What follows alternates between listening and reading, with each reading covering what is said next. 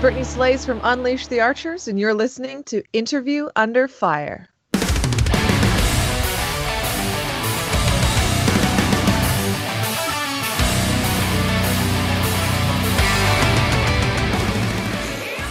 All right, everyone, welcome to another new episode of Interview Under Fire. Sunny here with Brittney Slayes. Thank you so much for joining our podcast today in IUF. A big month for you and the guys over at Unleash the Archers with the release of Abyss coming out August 21st on Napalm Records. Congratulations on all the well deserved, amazing reviews and recognition it's been getting. Before we get to all that, I'm going to ask a very important question. And I think it's a very overlooked question for the last six months how are you? how have you know how have things been for you guys since our lives have pretty much changed back in March? And you're in Vancouver, is that correct? Yes. Yeah. Yeah. How how's life for you guys right now out there? I mean, it's it's they're trying to return things to normal slowly, of course. Um, we didn't get hit too hard over here. Put a lid on it right away. We closed the border. We um we you know didn't even allow interprovincial travel for a little while there and um, and yeah, it, we we put everything into lockdown, and everyone was really good about it, and it was really crazy because uh, when when Scott and I got out of our quarantine after returning back from tour, because the whole thing happened right in the middle of a tour that we were on.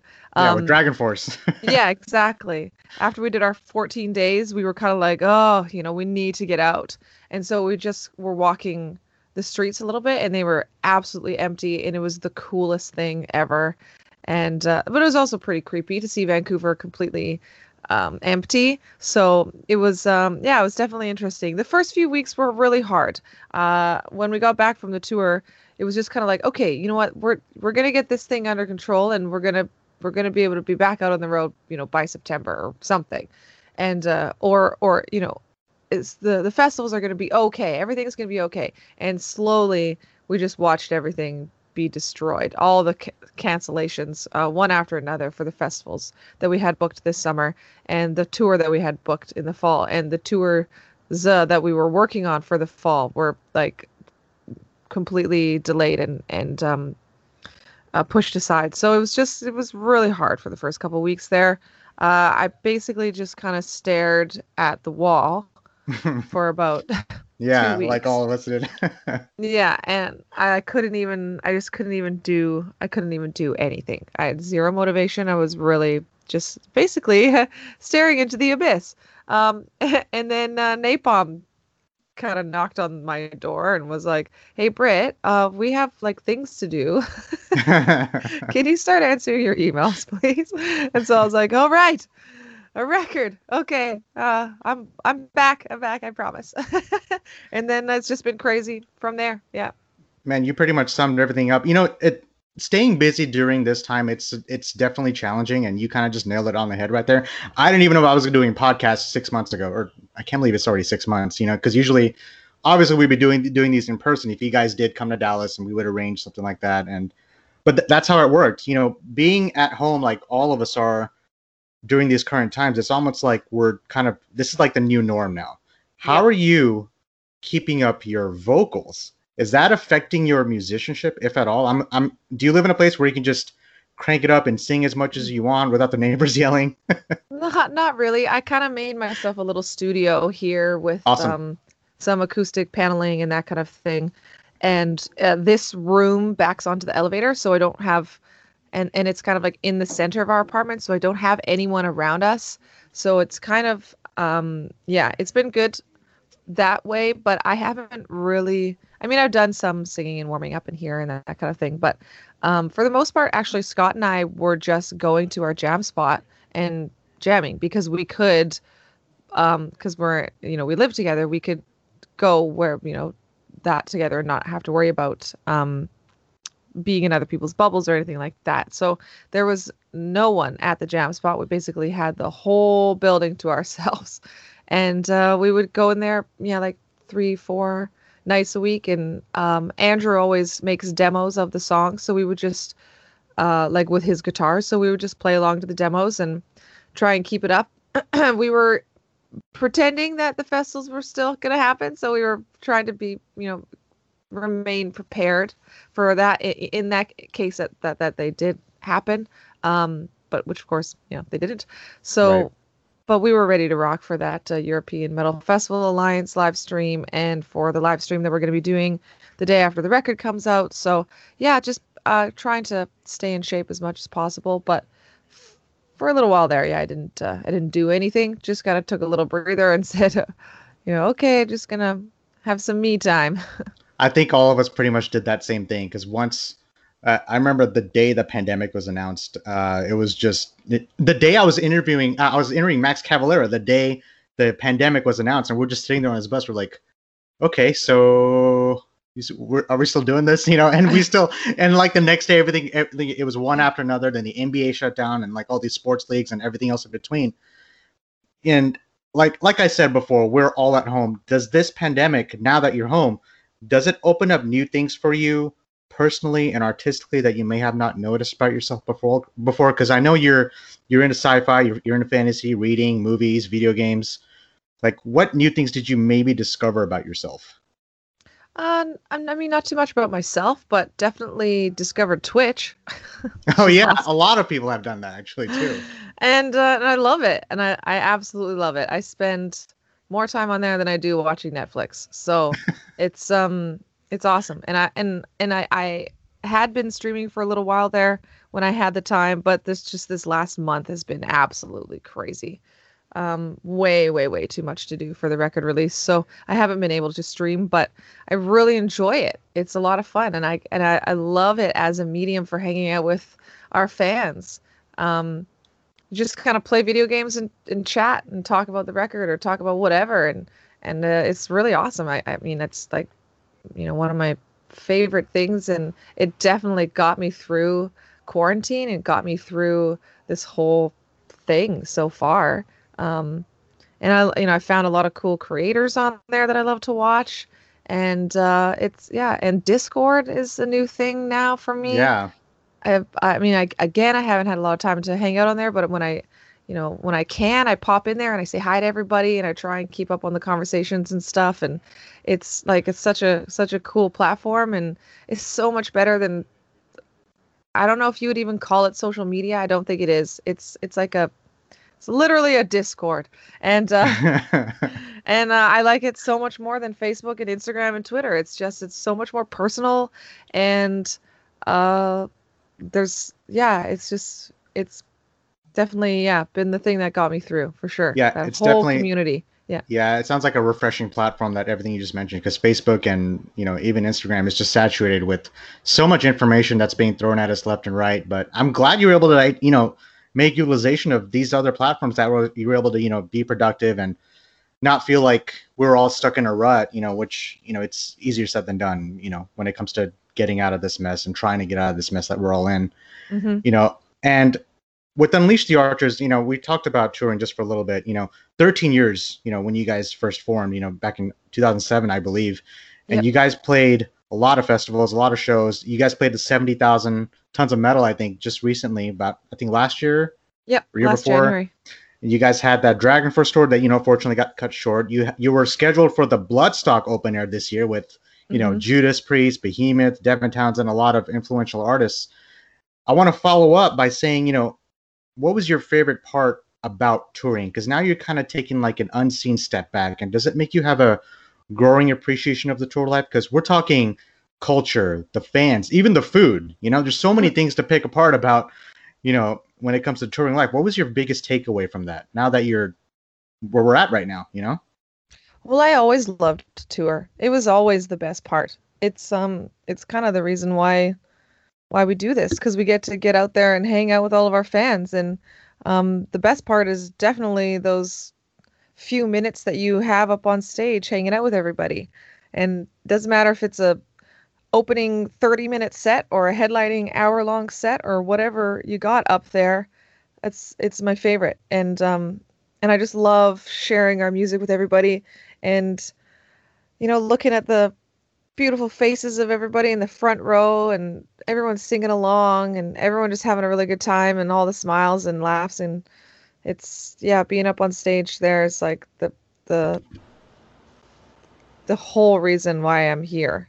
And yeah. I mean, it's really cool to get to see new places and travel and see all the sights and yeah, try amazing food and um, you know, different venue every night is always really exciting. But the best part by far is getting to be on stage and spending time with fans. That's, you know, absolutely number one. I'm a really actually quite introverted person and that changes the second I step on stage. I'm just like this whole different human being. And then for a couple hours afterwards as well, I tend to be like, I don't know, it's weird. It's like a, like you're on some kind of drug, you know? And then I settle down, I get back into my, you know, my little space and, um, and I hang out on the bunk and wait for the next day to come. It's just, yeah, it's absolutely the best. Touring is the best. Man, uh, no, I can relate to that because you know I used to go to a concert. Like I was never not at a concert, you know, because now, but now it's like I've, it's been six months since I've been to a concert. Even six months when I going to see a new movie. Just just to put I that know. out there because yeah. it just doesn't feel normal. And I'm a movie buff, so I know you are too, too, And uh, yep. we'll talk about that in a second. You know, and uh, so here is a very popular topic that's been a part in, in my show for the last few months. And you've seen this. You're doing this this weekend, live streaming it's been a very popular thing that a lot of uh, artists are you know taking to and the way to interact with their fans. And I think uh, Code Orange. I don't know if you saw this. Code Orange was like one of the first bands to do this. Like they did the concert in an empty venue, then they streamed it for the fans. I don't know if you saw this. It was like the two days right after the pandemic was announced and everything shut down. And they did that. You know, I wanted to ask you because considering all the you know the live presence that you know how that is very important part of who you are. Do you think the quarantine induced live streaming surge we're seeing right now, do you think that's going to affect the touring musician business going forward? Do you still see bands doing this even after all this is over? Uh, I mean, maybe some, some of them might, but I know I don't want to. I want to get on the road. I want to go see people in person. You know, I want to, I want to hit that stage and and feel that energy. Um, when we recorded the European Metal Festival Alliance set, it was just us in our jam spot, like playing to cameras. Yeah, I saw it that. Was, it was really weird and like it's cool. And yes, I want to give the fans something, you know, to tide them over, basically. But I, I, you know, I honestly can't say that once touring is allowed again, I'm gonna ever do a live stream unless I have to. Because I want to, yeah, I want to come see your smiling faces. I don't want to play to a camera. That's not, I mean, it's it's not why. It, it just doesn't just doesn't do it for me. And I don't know if that's kind of an asshole thing to say, but I um, I don't want to sing to a camera. I like I like hanging out with my fans. and yeah. Um, yeah, yeah there's there's no different. there's no right or wrong answer to this and and that's definitely not an asshole thing to say it's it's your perspective it's what you've experienced you know on the road and it's di- of course i have the you know ability and the freedom to mosh in my own room if i want to but it's different if i see you know brittney and company like unleash the archers on stage as opposed to seeing you guys on screen and uh, I, that's why it's such an important thing because you don't know if you know, let's say you guys do a festival overseas or a festival here. We don't get a lot of festivals in the States, but you know, you guys do a show here and then you could sell like a ticket, for example, to somebody who doesn't have e- ease of access and they can tune in that way. I mean, right. that's that's probably a, a, a, you know, a point of reference where a lot of bands have taken advantage of now and maybe can use it towards in the future. But you nail it on the head. It's, you know, the live presence is that much important because it's a part of what makes the band. There was a band I interviewed recently where they released a new album and it didn't feel complete because they didn't get a chance to present it to the fans in person. Does that make sense? Mm-hmm. Yeah. So I Absolutely. so I, I get exactly what you're saying, and uh, we'll talk about Abyss. I promise. Right now, I know we've covered so many things. You know, this is your fifth studio album, and already five records in, coming out. You know, August 21st on Napalm Records. You know, I can't wait for this personally. And this was recorded in January in Denmark, and it was done in March, correct?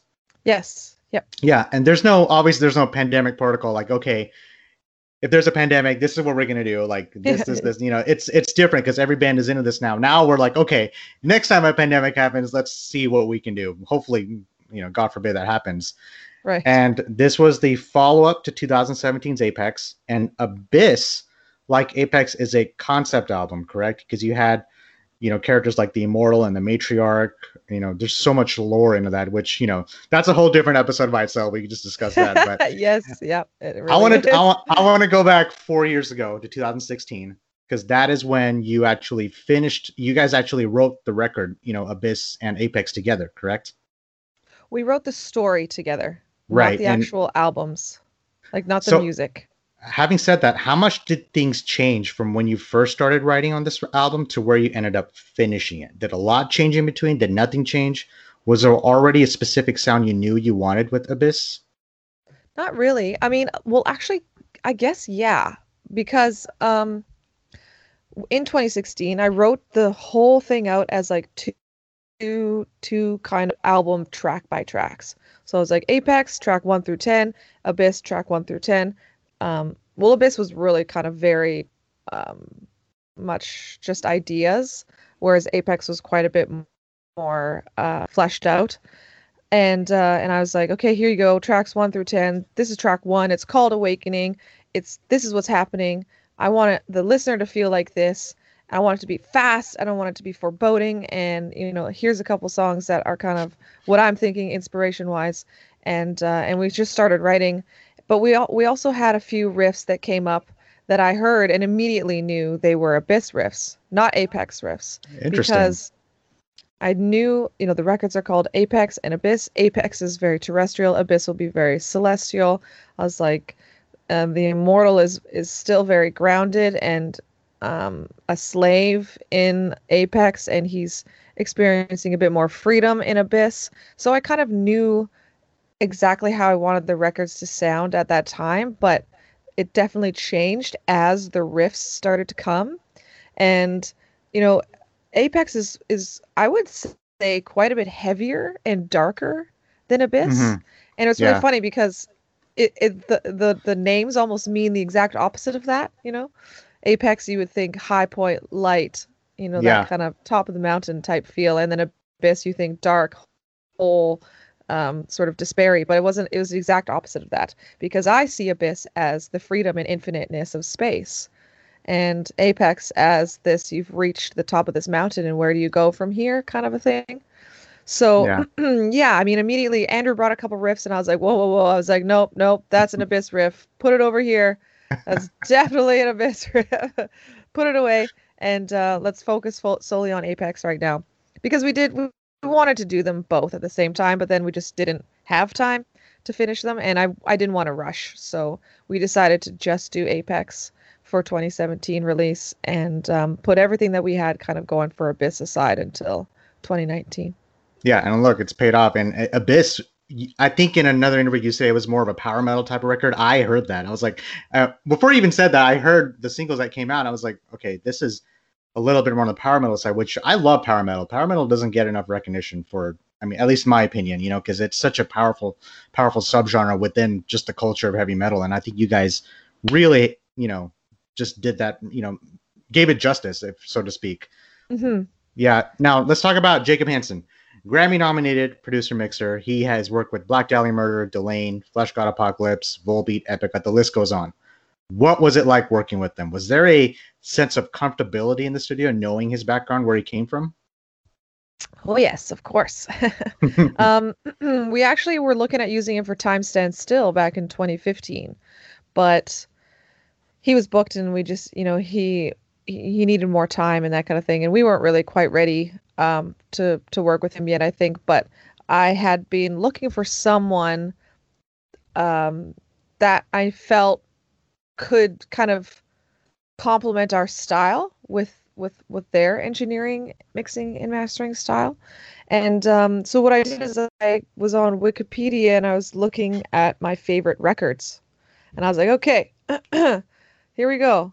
Who did this you know under the great Ban- banner by dragonland who did uh you know that uh hours that remain by mercenary who did I love that album. Sorry, I didn't mean to interrupt you. Soilwork. I love that album. yeah no absolutely i was like so and and this name kept popping up on every record that's like my favorite it all started with the living infinite by soilwork and i was just like jacob hansen who is this guy and then i was looked up dragonland i was like jacob hansen again and then i clicked on J- this name jacob hansen and um and it came up and all the stuff on his page was mixed and mastered or produced mixed and mastered or engineered mixed and mastered by Jacob Hansen and they were all my favorite records of like all time. Like the the best front to back listens of you know that I've always always loved. So I was like well obviously this is our guy.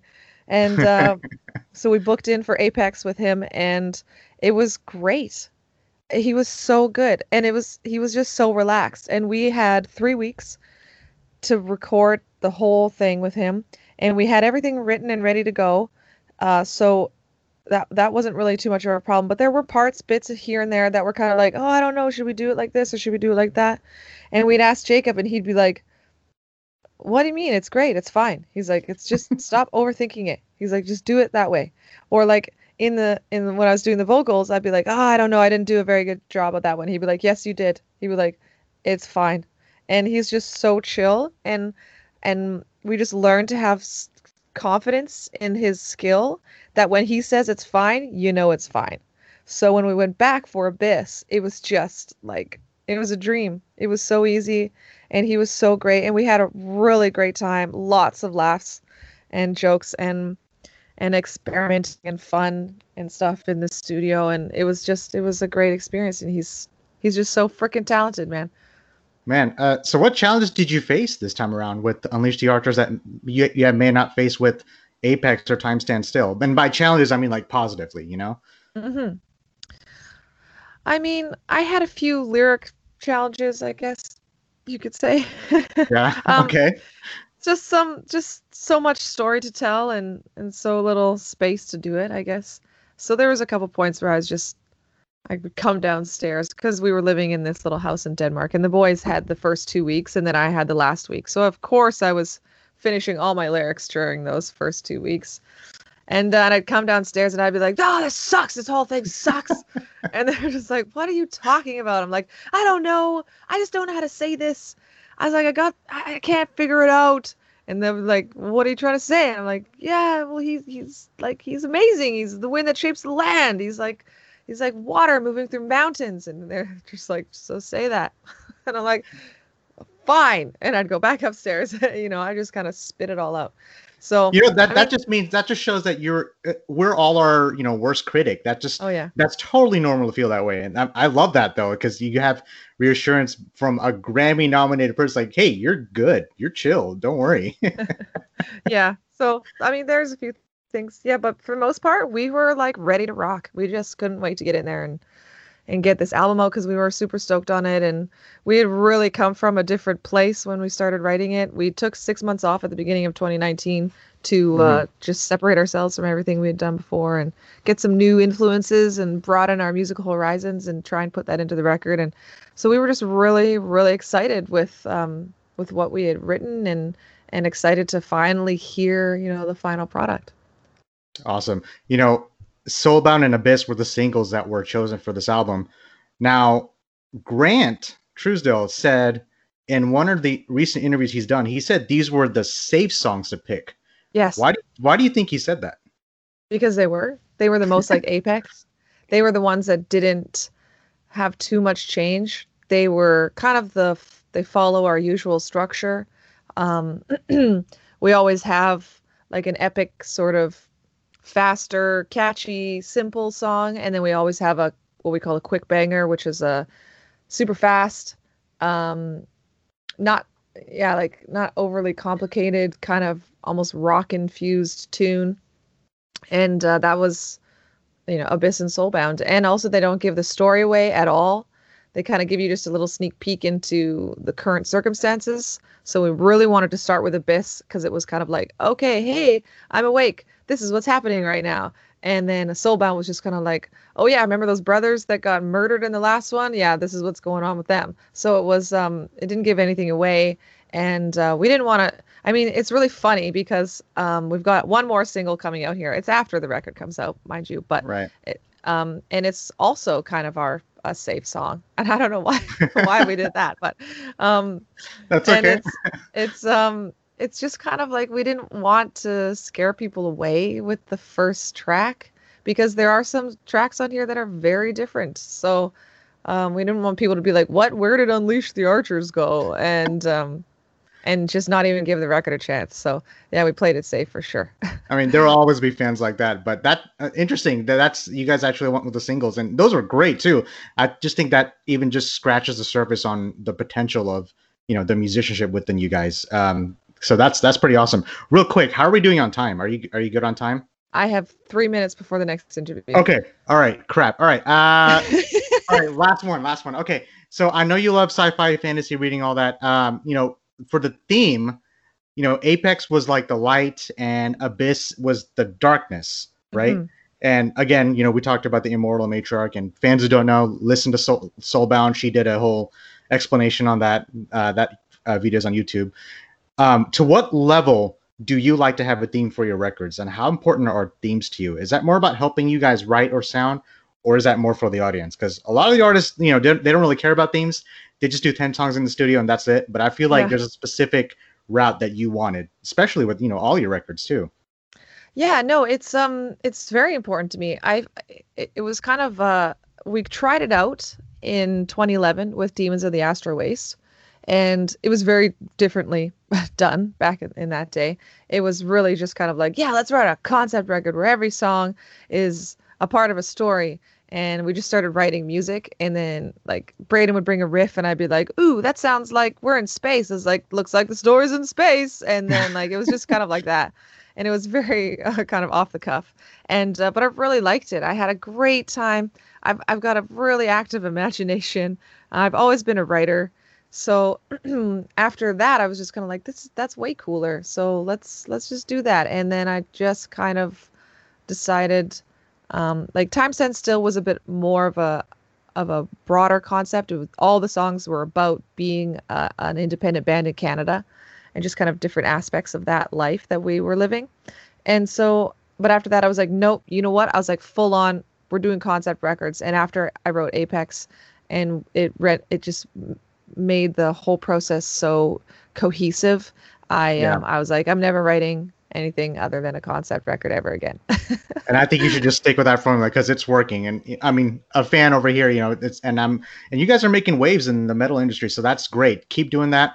Um, sorry to keep you, you know, past your no, time, no worries. but, but it's my I, fault. I'm a I'm a talker. that's good. We both are. There were so many other things. By the way, Fifth Element is also in my top five of all time. Just wanted nice. to put that out there. Um, yes. you know, I'm gonna let you go to your next interview. Hopefully, we can do this again in person when you guys are in Dallas. Just get you and the boys together. Um, everyone who's listening, you know, Unleash the Archer's fifth album, Abyss, comes out August 21st on Napalm Records. Brittney Slayes, thank you so much. Please be safe out there. Take care of yourself, and I'll, I'll see you next time on yeah, here. All thanks, right? man. You too. Thank you. Appreciate it. We race around the melted jar of what was once a neutron star